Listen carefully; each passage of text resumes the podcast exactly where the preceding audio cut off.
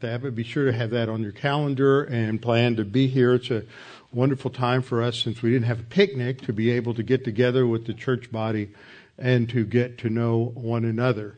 And if we're supposed to pray for one another and encourage one another, and we don't know who one another are, makes it kind of difficult.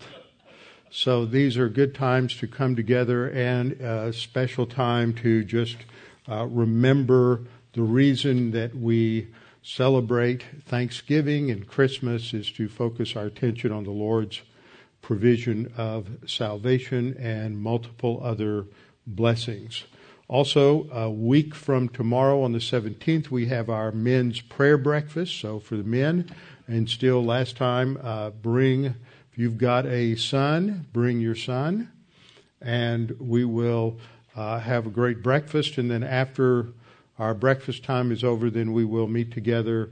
Uh, the deacons will meet together uh, to go over the church business. So uh, that will be on November the 17th. I can't think of it. Oh, the only other announcement is that on Thanksgiving evening, which is a Thursday night in two weeks, there will not be uh, Bible class. Neither will there be Bible class on Tuesday, December the 2nd, which is when the pre trib conference is, December 3rd through 5th. So those two classes, Thanksgiving and then Tuesday, uh, December the 4th. How shall a young man cleanse his way? By taking heed thereto according to thy word. Thy word have I hid in my heart that I might not sin against thee. Thy word is a lamp unto my feet and a light unto my path. Jesus prayed to the Father, Sanctify them in truth. Thy word is truth. For the grass withers and the flower fades, but the word of our God shall stand forever. Before we get started, we'll have a few moments of silent prayer so we can each make sure that we are properly prepared to study the Word, that we are cleansed of sin, and that we are in right relationship with God for our time of study, that this is part of our personal time of worship. So let's bow our heads together, and after a few moments of silent prayer, I will open in prayer.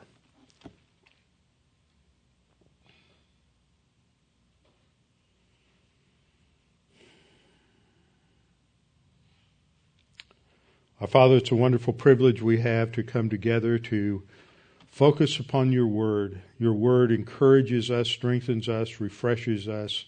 It resets our lives, repositions our focus away from the details of life, the circumstances surrounding us, onto uh, the eternal perspective of your plan and your purposes for our lives, how you are working in and through us, and, and the focus and emphasis emphasis that we should have in our own spiritual life. Father, it's too often we get just caught up with all the details of life and forget that we're here to serve you. There is a plan and a purpose, and we've been bought with a price, and we're to serve you and live a life that is separate, distinct, and set apart to serving you.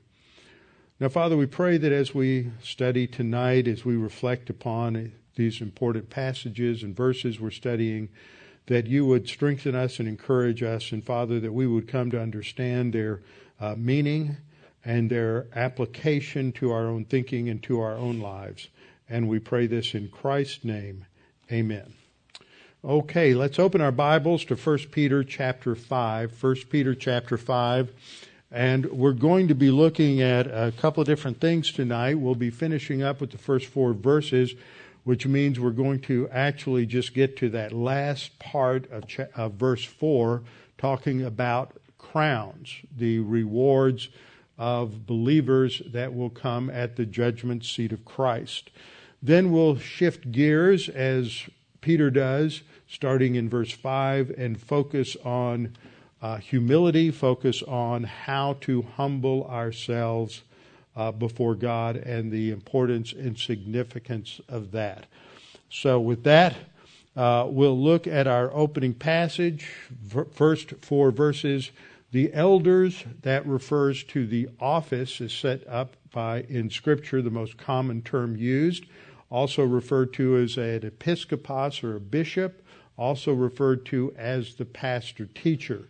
The elder who are among, elders who are among you, I exhort I, who am a fellow elder and a witness of the sufferings of Christ, and also a partaker of the glory that will be revealed. Shepherd the flock of God which is among you, serving as episkopoi, overseers, not by compulsion but willingly, not for dishonest gain but eagerly, nor as being lords over those entrusted to you, but by being an example to the flock.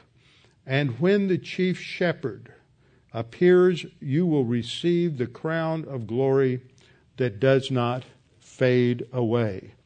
And we looked at this last time the contrast, the pairs of contrast that Peter brings out that the leader of the church, whether deacon, whether elder, whether pastor, however we're going to define those leaders, are to serve not out of compulsion, not from any sense of, uh, of, um, uh, of duty or that it's thrust upon him and he, he needs to do it, but out of his own desire to serve the Lord. That's the first pair. The second pair, not for dishonest gain. He's not going to take advantage of his position in order to enrich himself, but he does it eagerly, even though it may cost him time and it may even cost him of his financial resources. And then, in contrast to leadership style, not as an autocrat, not as a dictatorial leader or lord, as the Gentiles lorded it over those uh, in their charge, not as being lords over those entrusted to you, again emphasizing that, that for the pastor, for the uh, leaders in the church, that the, the members of the church, the flock, are entrusted to our care, that we are, will be held accountable for how we have nourished and fed and matured the congregation. Uh, being um, entrusted to us by being examples, not only in what we teach, but in what we do, how we live our lives. And course, I always remind people pastors are just as much sinners as any of you.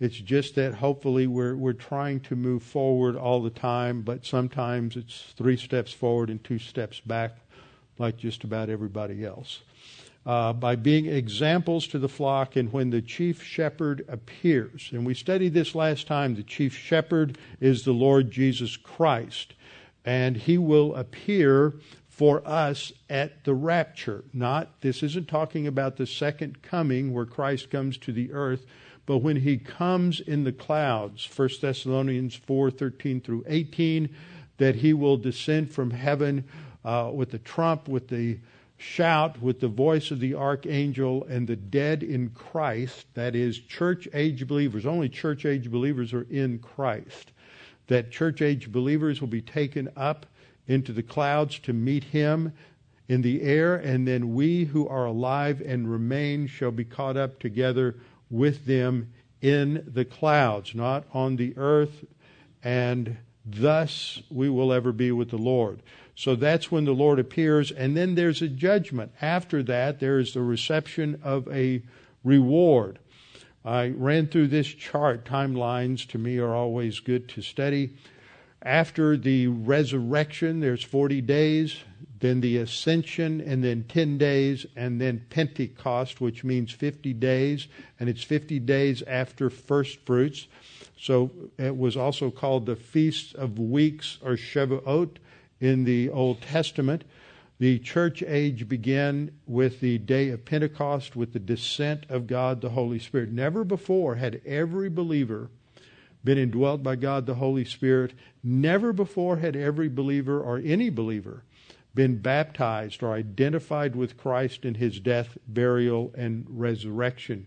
Never before would God the Holy Spirit have the kind of personal, sanctifying ministry in the life of each and every believer that occurs today. So that began the church age. Its distinctive period of time ends with the rapture of the church when we're caught up to be with the Lord in the air. This immediately precedes the judgment seat, the Bema seat of Christ, where we are rewarded for our service in this life, our time walking by God the Holy Spirit, when we are re- rewarded for that which is produced that has eternal value. That comes before the seven years of the tribulation begins. It's depicted in Revelation 4 and 5 as the 24 elders who are like representatives for the church. Not every church age member is going to, going to be serving before the throne every, uh, every day, every week, but certain groups will have those who serve before the throne of God in heaven. And so those 24 elders are comparable to the 24 uh, groups of priests from whom 24 of the one from each of those groups or 24 would be chosen to serve in the temple uh, through the and that was in the Old Testament period so it's that pattern. And those uh, those elders cast their crowns the same kind of crown that we're talking about here a Stephanos crown the kind of crown that is won through a contest or a military victory and they will cast those crowns before the throne of God. And then the throne of God at some point will, God will have in his hand a scroll and looking for someone worthy to take the scroll, and the Lamb of God will come forward. And he is worthy. He alone is worthy because he has the victor's crown. Uh, he won uh, his time on earth. So he is qualified to take that, that scroll, which is the title deed to the earth. And when he does, this heavenly chorus of the, the 24 elders breaks out in song and praising him because they say, You have redeemed us. This is a great passage that is often mistranslated and misinterpreted, but the us, the 24 elders, can't be angels. Many commentaries, dispensationalists and others, will take that to be angels. But Christ did not redeem angels. They take it to be angels because in one ancient manuscript, and only one ancient manuscript, does it have, uh, you redeemed them. All the others that you redeemed us, it's not even an issue between the critical text and the majority text or anything else, older versus newer, none of those issues. It's just one text. But nobody could figure out how they, that worked, so they changed, they went with that one text. Why? Because they, could, they didn't have the understanding of the doctrine of the rapture. So they couldn't understand how angels could be redeemed so they changed the pronoun in that one manuscript to refer to the angel singing, referring to church age believers. You redeemed them. And so that causes great, uh, great confusion. But it teaches us that if they already have their Stephanos crowns, before the Lamb takes the scroll, and before the Lamb opens the first six seals, then that means that the Bema seat is over and done with. Rewards, crowns have been distributed prior to this moment. So it's timeless in heaven, so it'll take place. It may seem like a long time, but in earthly time, it'll take place in just a couple of seconds. Uh, German has a great word, Augenblick. It means the blink of an eye. And all church age believers will have received their rewards. It will seem that it goes by that fast. The tribulation ends with the return of Christ to the earth. This is all part of the first resurrection. And there's more uh, judgments that take place. Uh, these are the judgments that relate to the Antichrist and false prophet being cast into the uh, lake of fire. And then we'll have the judgment on the Gentiles that survive the tribulation and the Jews that survive. That's going to be the surviving Gentiles as the sheep and the goat judgment. Surviving Jews are going to be judged, and then Old Testament saints and tribulation saints will receive their rewards. And those two groups, the Old Testament saints and the tribulation saints, will go into the millennial kingdom with resurrection bodies, and they will serve in a ruling capacity, just like church age believers will. Uh, they may have a different arena of ruling. Theirs will be over Israel, whereas ours will be over, over the nations. And then the millennial kingdom ends with the great white throne judgment, which is only for the unsaved dead, and then there's the new heaven and the new earth, and Satan is cast into the lake of fire, and then there's the new heaven and new earth, and then we go into eternity. Oh, well, that was a mistake. Let me uh, see if this will. That's that's not going to do it. There. I just don't want to go through all those steps making that happen. There we go.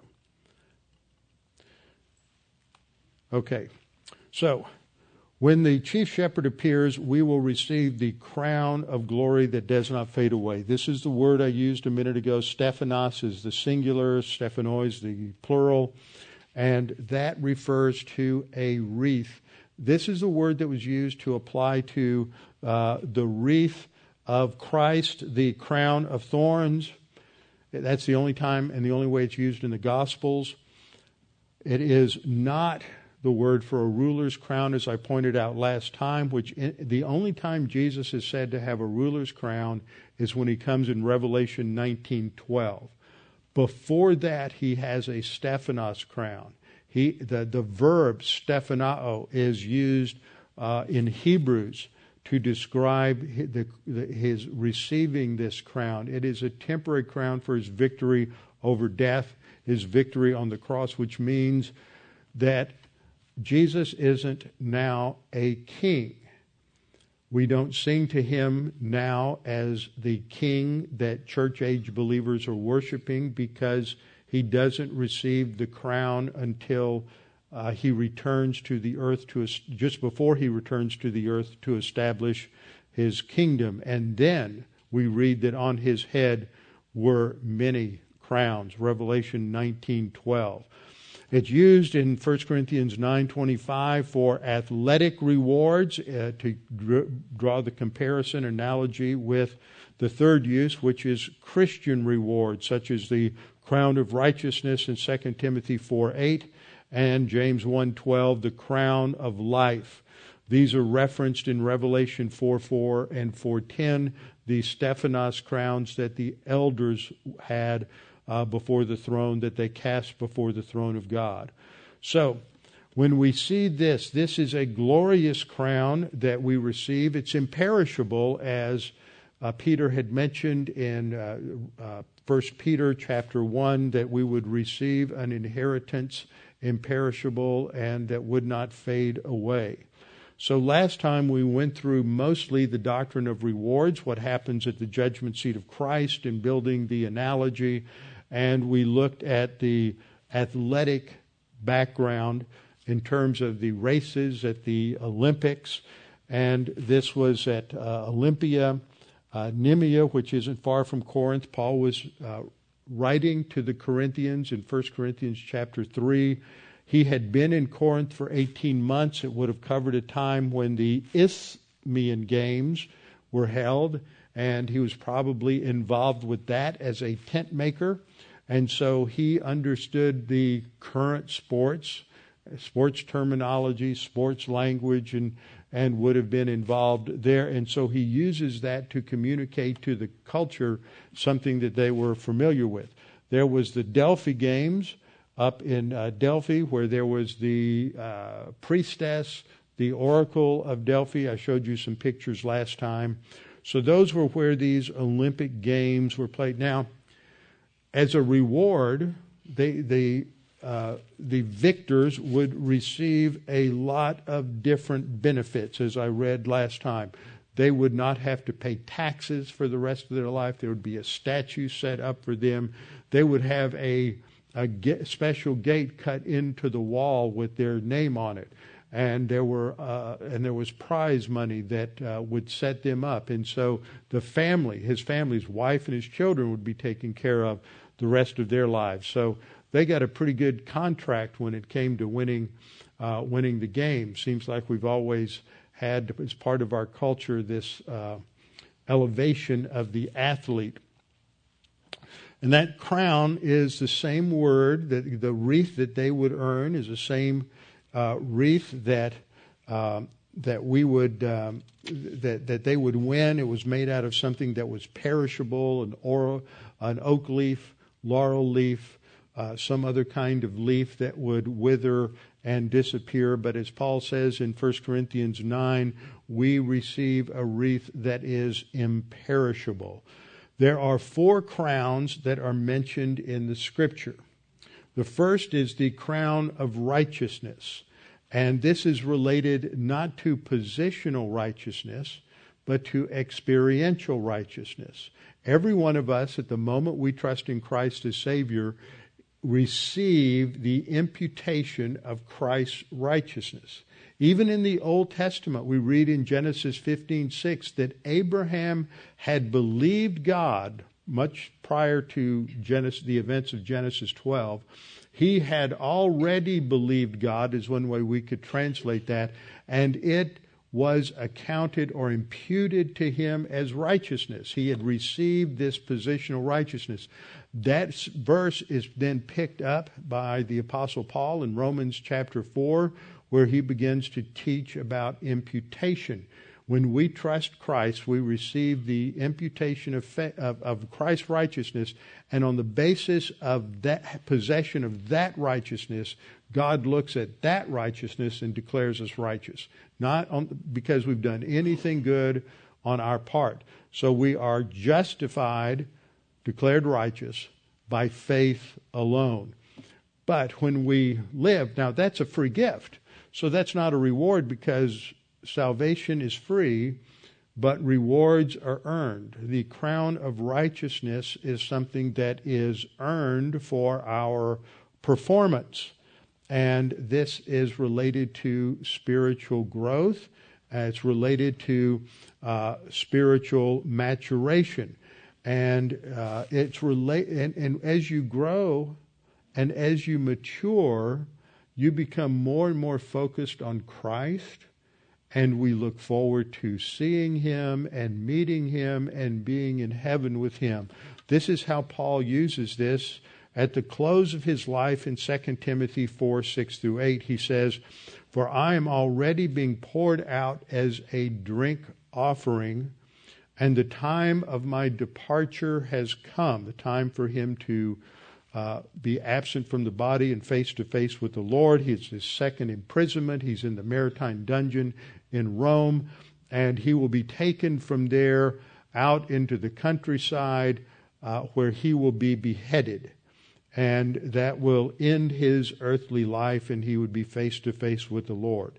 He sums it up and he uses this same athletic terminology. Part of the Olympics was not just the races, but also wrestling and these kind of contests. He says, I have fought the good fight.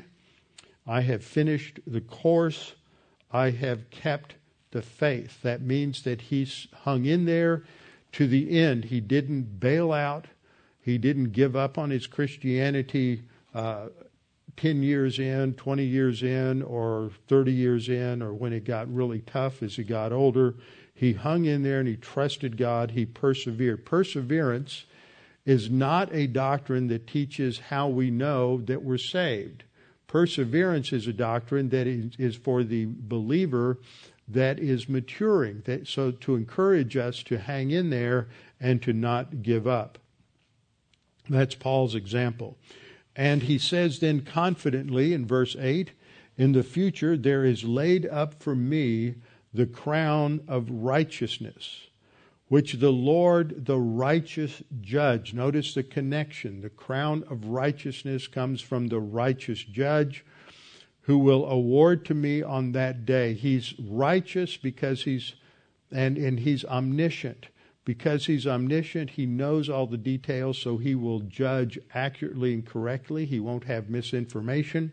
He will judge correctly, and so he will judge righteously. And this is awarded to Paul on that day. Again, a term that indicates not a gift, but a reward.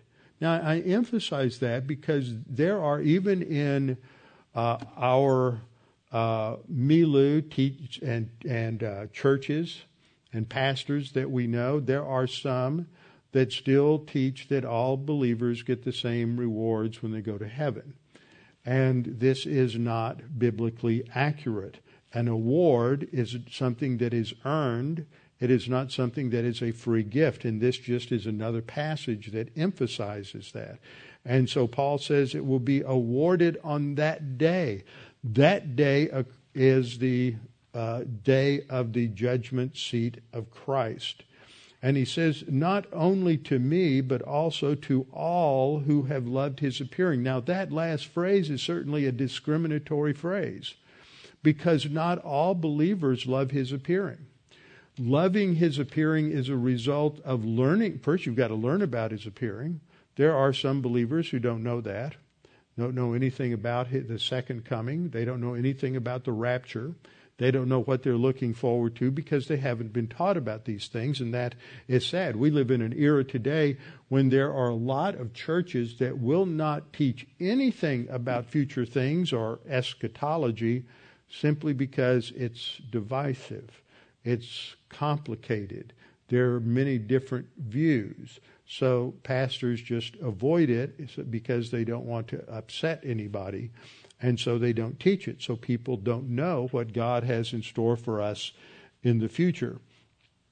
But Paul says that this will come for those who have loved Christ's appearing, those who have grown and matured. They know Jesus is going to come back. They look forward to it. They anticipate it. They expect it. And that only comes because you've grown and you've matured in your spiritual life. And the more we grow and mature, the more we we become occupied with Christ. We focus on Him. We, we live this life to serve Him, and we look forward to His return and being with Him. So, this crown of righteousness it, it's, is, is applied to someone who's grown and matured. Therefore, they are exhibiting experiential righteousness because they're growing and maturing.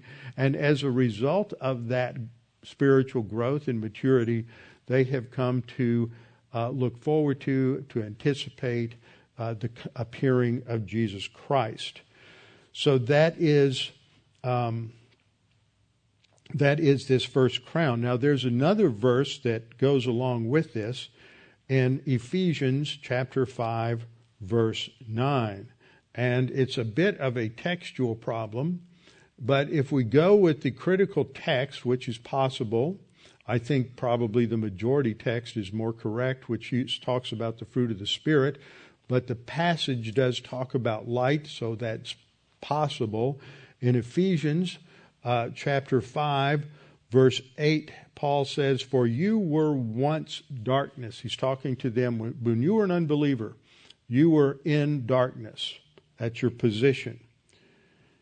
You were once darkness, but now you are light in the world positionally, we are light in the world. And then he says, we are light in the Lord, rather.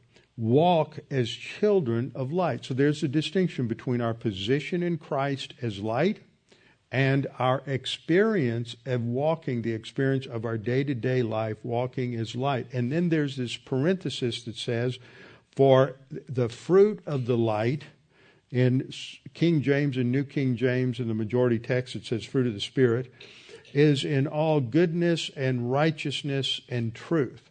But for our purposes here, the fruit here is the production that comes in spiritual growth. Whether it's fruit of the Spirit or fruit of the light, the point is that it's talking about spiritual growth. Now, I take it this is the fruit of the Spirit but the fruit of the Spirit then is righteousness. The fruit of the light is righteousness. That's spiritual growth, that's experiential righteousness. And that is the basis for this because it will produce a love for the appearing of the Savior. So that's the first crown. The second crown is the crown of life. The crown of life. And this crown is mentioned in two passages in Revelation 2:10 and James 1:12 which are up on the screen.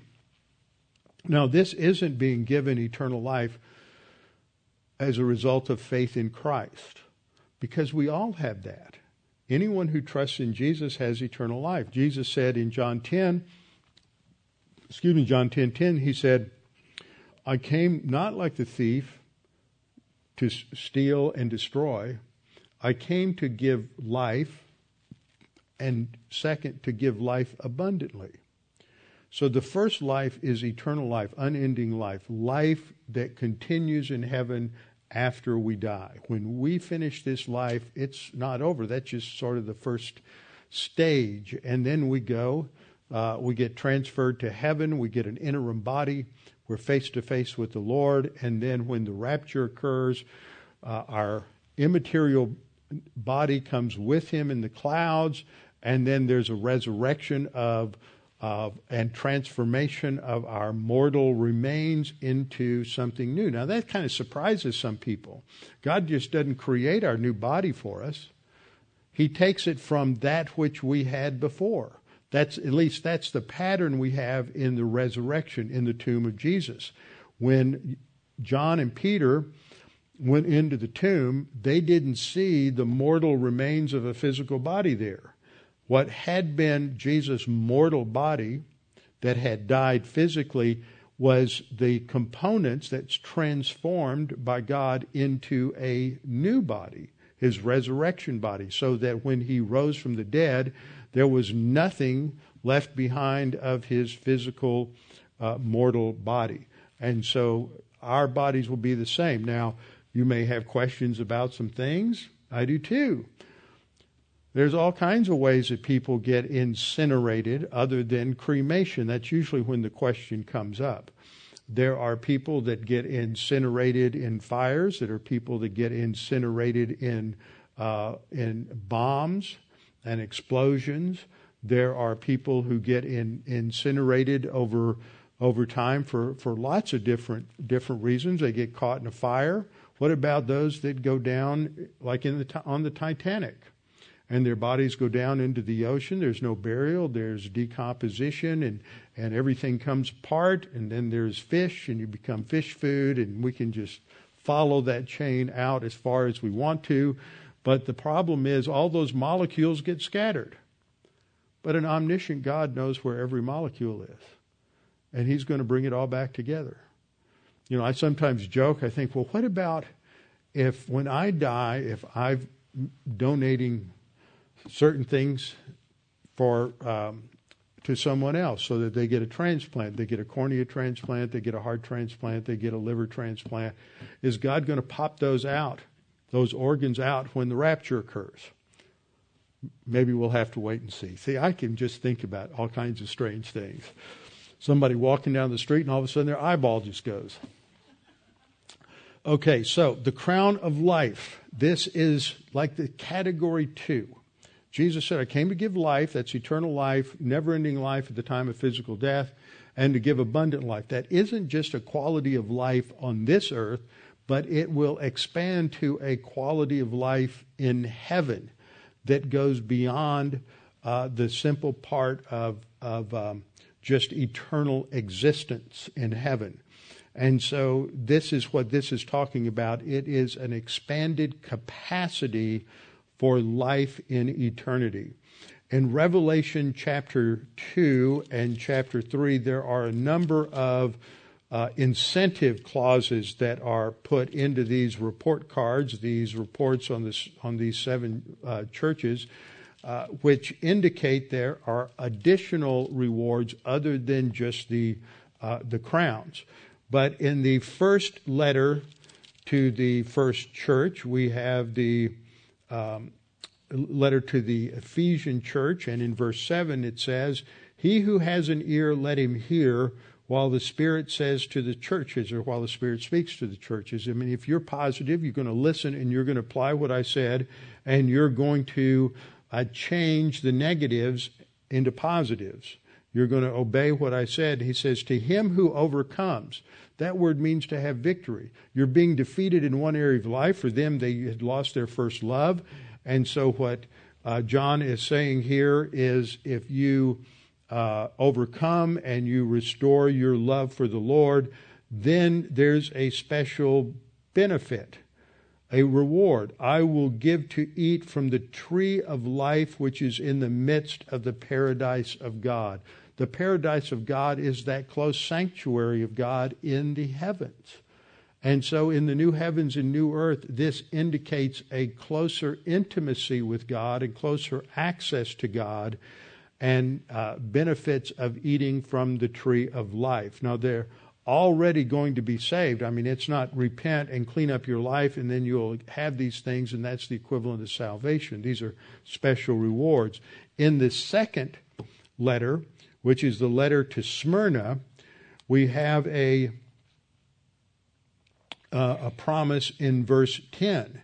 At the end of verse 10, it is be faithful unto death. Now, and I will give you the crown of life. In other words, if you hang in there, if you're you persevere in the midst of persecution and opposition and you pass the test, then you will receive a reward, and that is the crown of life. And so that's a benefit there. Uh, the next, the third uh, letter is to the church in Pergamum. And there, there is the warning, the challenge to change, or I will come and remove uh, and will fight against them with the sword of my mouth. That is the heretics in the, in the church. And then he, Jesus says, He who has an ear, let him hear what the Spirit says to the churches. To him who overcomes, I will give some of the hidden manna to eat. So eh, this represents some special blessing. The manna was the heavenly food that God gave to the Israelites in the desert.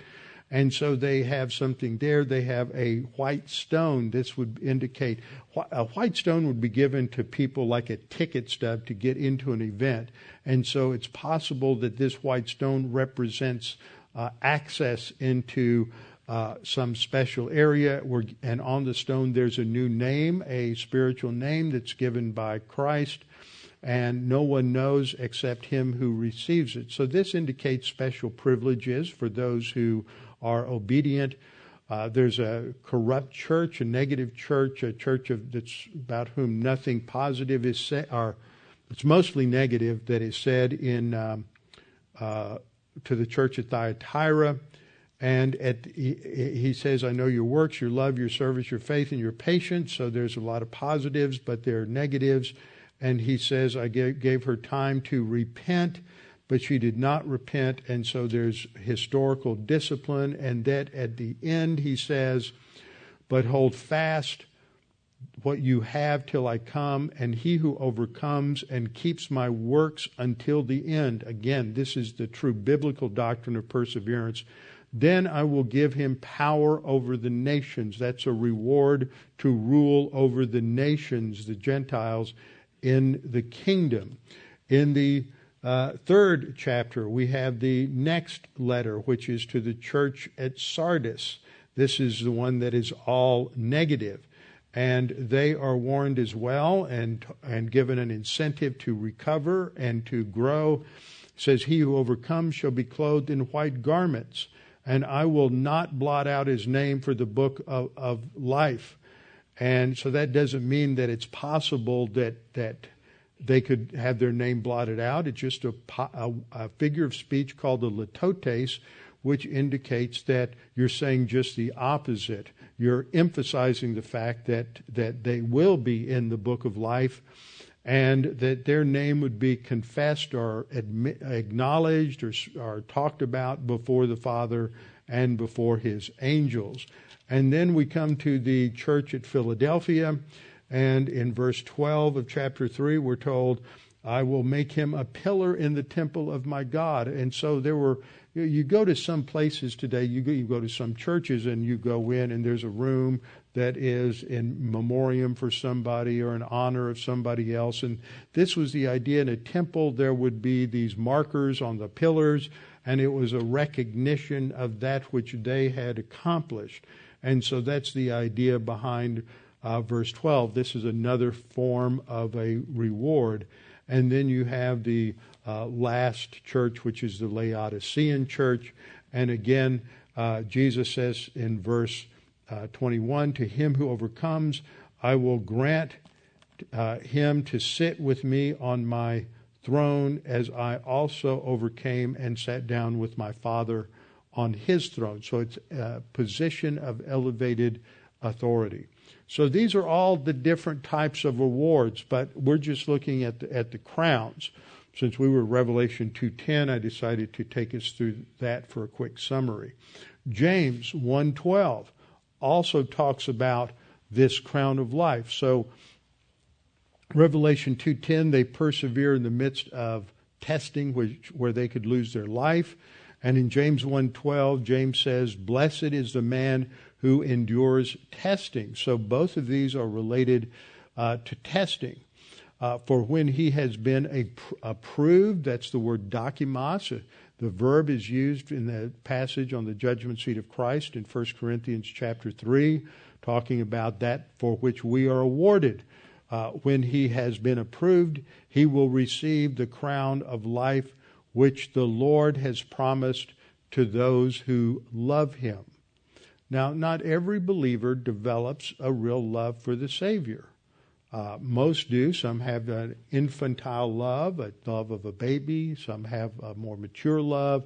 I think this is a more mature love because they have endured temptation and they have grown and matured, and so they receive a crown of life, an expanded capacity to enjoy their, their heavenly life. The third crown is the crown of glory. Well, before I move on, I wanted to cover something else. So, this crown, that is the crown of life, is related to the believer's success at enduring, especially adversity, the hostility that may take their life. We live in a, a time in our nation's history that many of us, most of us, never thought we would see. We see outspoken hostility to Christians. We see uh, riots and mobs charging the homes of newscasters who are conservative. If you didn't see the news just last night, there was an Antifa crowd. Antifa DC is the group that posted the addresses of Tucker Carlson and his brother and uh, a number of others, and Coulter and some other conservative uh, conservatives, and so that other groups would storm their houses. And they stormed Tucker Carlson's house. His wife was home alone. She heard all the commotion. They're banging on the door, trying to knock down the front door to come into the house. She's inside. She locked herself in the pantry, called 911, and the police came. But when did would we have thought that that if we publicly voice our opinions on Christianity or on our conservative beliefs, that there would be groups that would want to hunt us down and to kill us. And this is what's happening today. It's going to get worse, I believe. That's we know that it'll get worse in the tribulation, and I think that uh, it may get worse before that, and it's better to be uh, forewarned. And we may face this kind of adversity, and it, it really challenges us. We we live in an America where most Christians live a comfortable Christianity, and they've never been challenged to live a difficult testimony uh, where it may cost them something.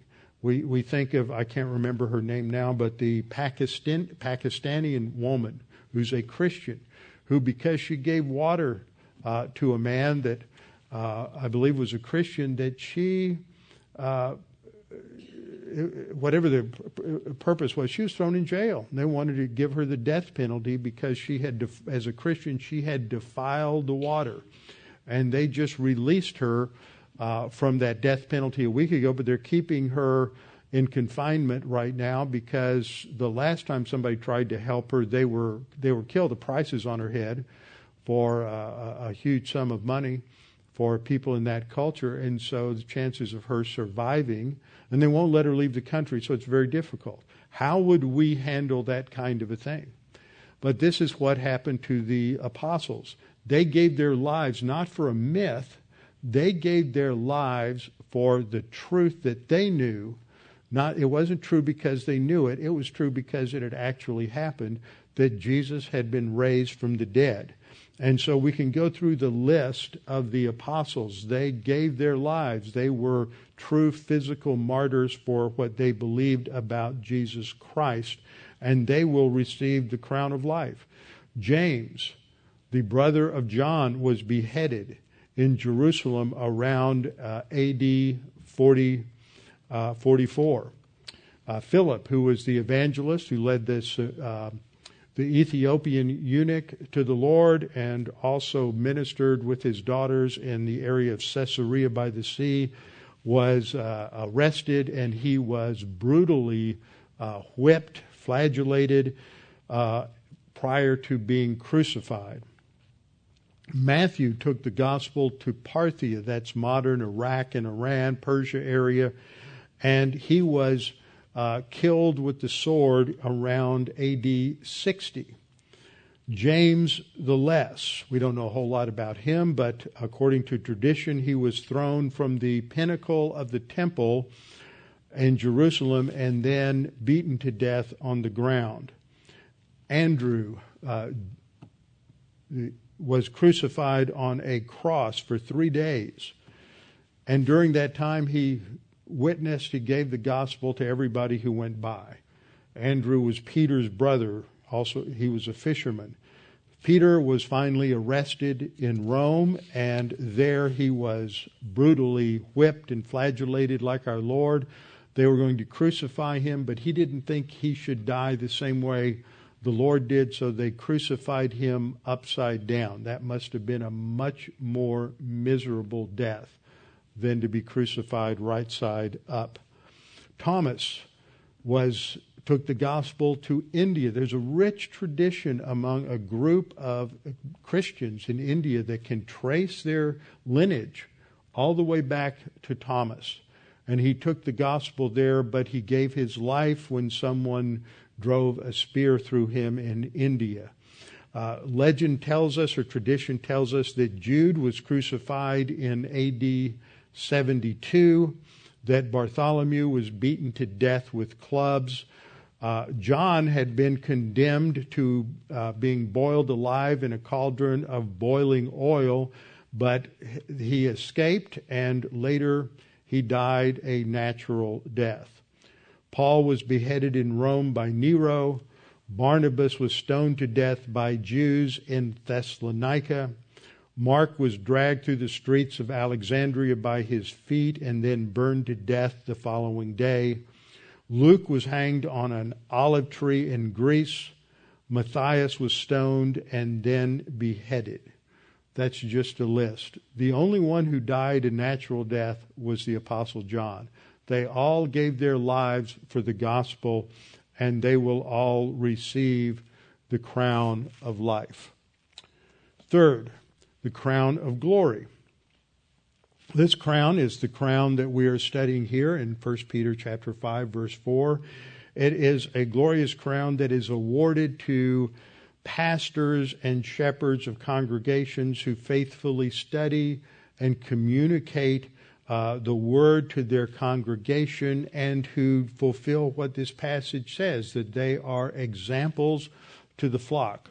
For those, they will receive the crown of glory. That means that a pastor teacher has to be faithful in his preparation for ministry. We have, uh, we live in such a tragic generation today because, and this isn't just true for the Christian community, I think it's happening in other communities as well. But the tradition among Christians has been that, that for the most part, pastors would come to an understanding of the gospel young. They would come to an understanding of uh, their gift as pastor teacher. They would spend many years uh, in, minist- in, in study, in preparation. I have been told that in the eight, as late as the 1820s, that it, you would not be considered for ordination in the Anglican Church if you had not memorized all 150 Psalms, and if you were not working your way through every Psalm at least every three or four weeks in prayer. What does that do? If you're rehearsing that, all those verses in your mind that much, the depth of your understanding of, of the Word and of what God is doing is is incredible. It's profound. It, it is, we don't see men and women like that. I counted a, a privilege to when I was young to have known men from my grandparents' generation who had a grasp of the word and memorized the word so it just saturated their souls in ways that I don't see leaders today that even come close to those leaders.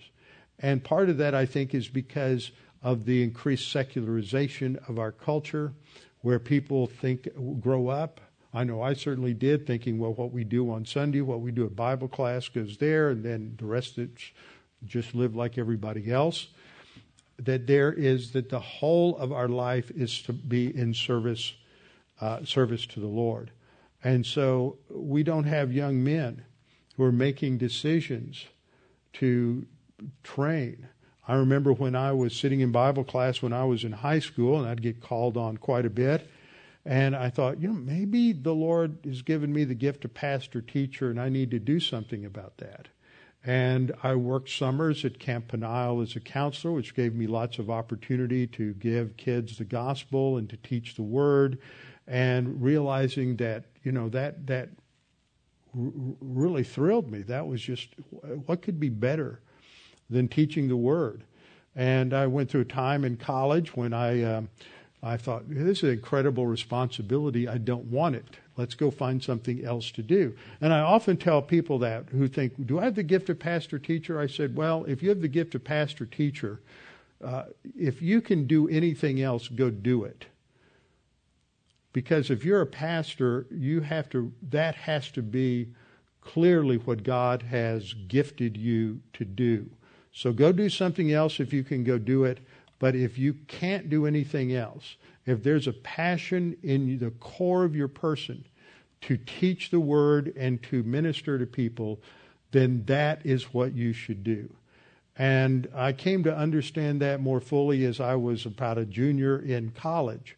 And, and, but I had even set my course of study to study history, to study English, to minor in education, uh, I had set that course of study thinking that's going to prepare me to be a pastor. I didn't go into other areas of study because I, I always had that in the back of my mind. So there was that constant preparation until I went to seminary. So we have to have young men who are faithful in training. And it doesn't stop with graduation at seminary. I, I've often heard people say, well, they listen to me and they say, you know, you ought to teach in a seminary. Well, no, I shouldn't. The word seminary comes from the word seminal, which means a seed. It is not the full bore plant. It's not the full mature oak tree. It is the acorn that is going to grow into an oak tree in a pastor's life. The sad reality is that too many men who go to seminary never increase their knowledge beyond what they learned in seminary. See, what happens in seminary is you're given those seeds that you are to fertilize and nourish and read and study and develop over the course of your life. In seminary, you'll go through Romans in one semester. But when you teach it, you have the wonderful luxury of taking a couple of years to go and really digging into and taking all those tools you've been given in seminary. And I've heard very arrogant men say, Well, I don't need to go to seminary because I already know all that doctrine. Uh, what's so sad is that a lot of what you learn in seminary has nothing to do with book learning. It has a lot to do with trusting God to pay your bills while you're spending all that time studying. Because when you get out, you're going to be in a congregation and that congregation is going to have budget deficits, and that congregation is going to need to have money to build a building, and that congregation is going to need to be able to pay your salary. And you have to trust God for it. And If you don't learn to trust God when you're in seminary, then you're going to have to learn the hard way when you become a pastor of a church. So seminary is, and we're losing that today. All these young men, I want to, I don't want to suffer any. I don't want to give up anything. I just want to get on the internet and do it all at home you're never going to produce the kind of quality pastors doing that that what they call old school would produce. Now, that doesn't mean that doesn't happen. I know some pastors who are incredible, and they were self taught, they were autodidacts. A couple of weeks ago, we studied about Granville Sharp. Granville Sharp was an autodidact. He taught himself Greek, but those are few and far between. And you find too many arrogant young men who say, Well, I can do it because so and so did it.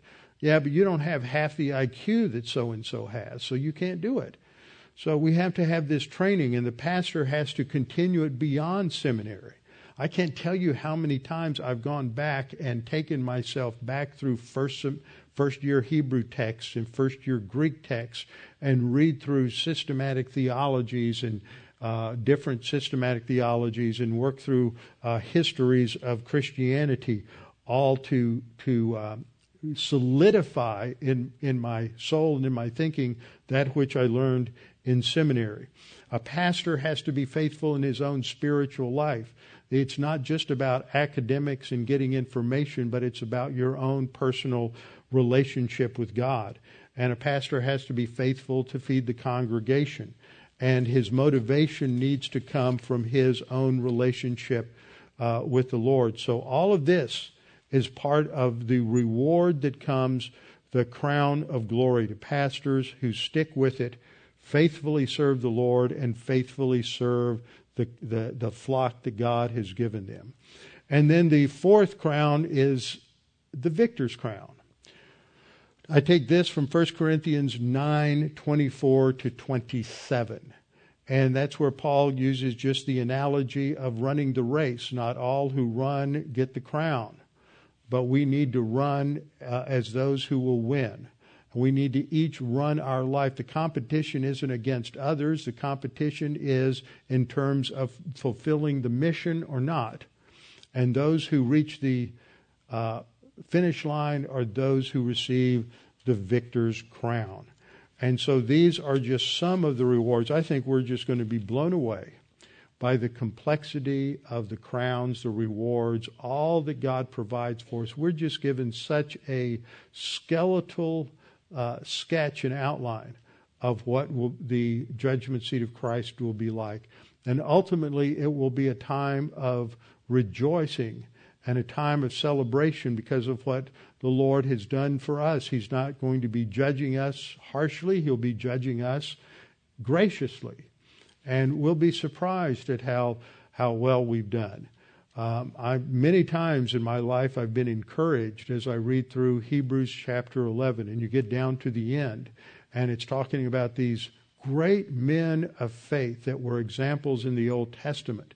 Now, I hope you've gone through my Judges series, but uh, if you haven't, you should. I think it's still one of the most significant, culturally relevant series I've done.